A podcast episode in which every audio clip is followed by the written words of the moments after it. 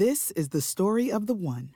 As head of maintenance at a concert hall, he knows the show must always go on. That's why he works behind the scenes, ensuring every light is working, the HVAC is humming, and his facility shines. With Grainger's supplies and solutions for every challenge he faces, plus 24/7 customer support, his venue never misses a beat. Call quickgrainger.com or just stop by. Grainger, for the ones who get it done. Coming up on 5-Minute News. Biden warns nation of fascist threat to democracy.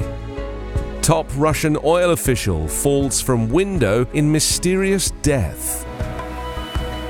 And in bid to fight climate change, Hawaii shuts down coal plant. It's Friday, September 2. I'm Anthony Davis. President Joe Biden spoke candidly in a primetime address on Thursday about the extreme ideology of Donald Trump and his adherents, threatening the very foundation of our republic, as he summoned Americans of all stripes to help counter what he sketched as dark forces within the Republican Party trying to subvert democracy. In his speech at Philadelphia's Independence Hall, Biden unleashed the trappings of the presidency in an unusually strong and sweeping indictment of Trump and what he said has become the dominant strain of the opposition party. His broadside came barely 2 months before Americans head to the polls in bitterly contested midterm elections that Biden calls a crossroads for the nation. Biden, who largely avoided even referring to the former guy by name during his first year in office, has grown increasingly vocal in calling out Trump personally. Biden strains to balance his criticism with an appeal to more traditional Republicans to make their voices heard. Meanwhile, GOP leaders swiftly accused him of only furthering political divisions. White House officials said the sharp tenor of Biden's remarks reflected his mounting concern about Trump's allies' ideological proposals and relentless denial of the nation's 2020 election results. Equality and democracy are under assault in the U.S., Biden charged, casting Trump and his backers in the GOP as a menace to the nation's system of government, its standing abroad, and its citizens' way of life. Ravil Maganov, the chairman of Russia's second-largest oil producer, Lukoil, died on Thursday after falling from a hospital window in Moscow, becoming the latest in a series of businessmen to meet with sudden, unexplained deaths. Two sources confirmed reports by several Russian media that the 67-year-old had plunged to his death, but the circumstances surrounding his fall were unclear. Russian state news agency TASS reported the death as a suicide, citing a law enforcement source. It quoted the source as saying Maganov had been admitted to hospital after suffering a heart attack and was also taking antidepressants. Meanwhile, three sources, based on their close acquaintance with Maganov, claim they did not believe he would have killed himself. Lukoil is a private company that competes with Russian state energy giant Rosneft. It said in a statement that Maganov had passed away following a serious illness. At least 6 other Russian businessmen, most with ties to the energy industry, have died suddenly in unclear circumstances in the past few months. The deaths were all in Russia, apart from that of Sergei Protosenya, a former top manager of Russia's largest liquefied natural gas producer, Novatek, who was found with the bodies of his wife and daughter at a villa in Spain. Unusually among Russian companies, Lukoil took a public stand over Moscow's intervention in Ukraine.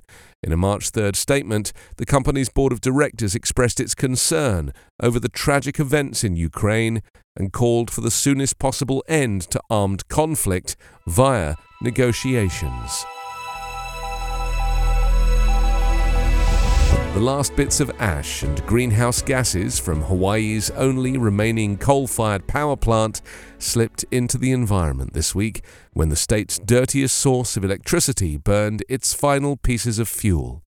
The last coal shipment arrived in the islands at the end of July, and the AES Corporation coal plant closed on Thursday after 30 years in operation. The facility produced up to one-fifth of the electricity in Oahu, the most populous island in a state of nearly 1.5 million people. It really is about reducing greenhouse gases, the Hawaii governor said in an interview. And this coal facility is one of the largest emitters. Taking it offline means we'll stop the 1.5 million metric tons of greenhouse gases that were emitted annually. Like other Pacific islands, the Hawaiian chain has suffered the cascading impacts of climate change. The state is experiencing the destruction of coral reefs from bleaching associated with increased ocean temperatures, rapid sea level rise, more intense storms, and drought that is increasing the state's wildfire risk. In 2020, Hawaii's legislature passed a law banning the use of coal for energy production at the start of 2023. Hawaii has mandated a transition to 100% renewable energy by 2045 and was the first state to set such a goal. But critics say that while ending the state's dirtiest source of energy is ultimately a good move, doing so now is not. Renewable sources meant to replace coal energy are not yet online because of permitting delays, contract issues, and pandemic-related supply chain problems. So the state will instead burn more costly oil that is only slightly less polluting than coal. You can subscribe to 5-Minute News on YouTube with your preferred podcast app. Ask your smart speaker or enable 5-Minute News as your Amazon Alexa flash briefing skill. Subscribe, rate, and review online at 5minute.news. 5-Minute News is an evergreen podcast covering politics, inequality, health, and climate, delivering independent, unbiased, and essential world news daily.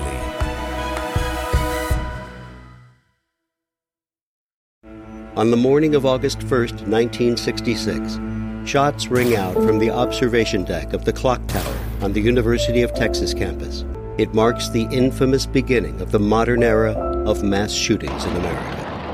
You're listening to Stop the Killing podcast. Join us as we take you behind the crime scene tape to explain global mass shootings and mass attacks. I'm Sarah Ferris, but more importantly, this is Catherine Schweit, the former head of the FBI's active shooter program. I spent 5 years as the FBI's top executive looking for answers to the mass shooting crisis. I've been at the shooting scenes. I've traced heroic acts of bravery. And I've sat silently and listened to the heart-wrenching stories from survivors. Amongst this horror, there is hope. We all hold the key to stop the killing. You just need to know how to unlock the door. Download Stop the Killing and be part of the solution. Search Stop the Killing on Apple, Spotify, and all the usual suspects.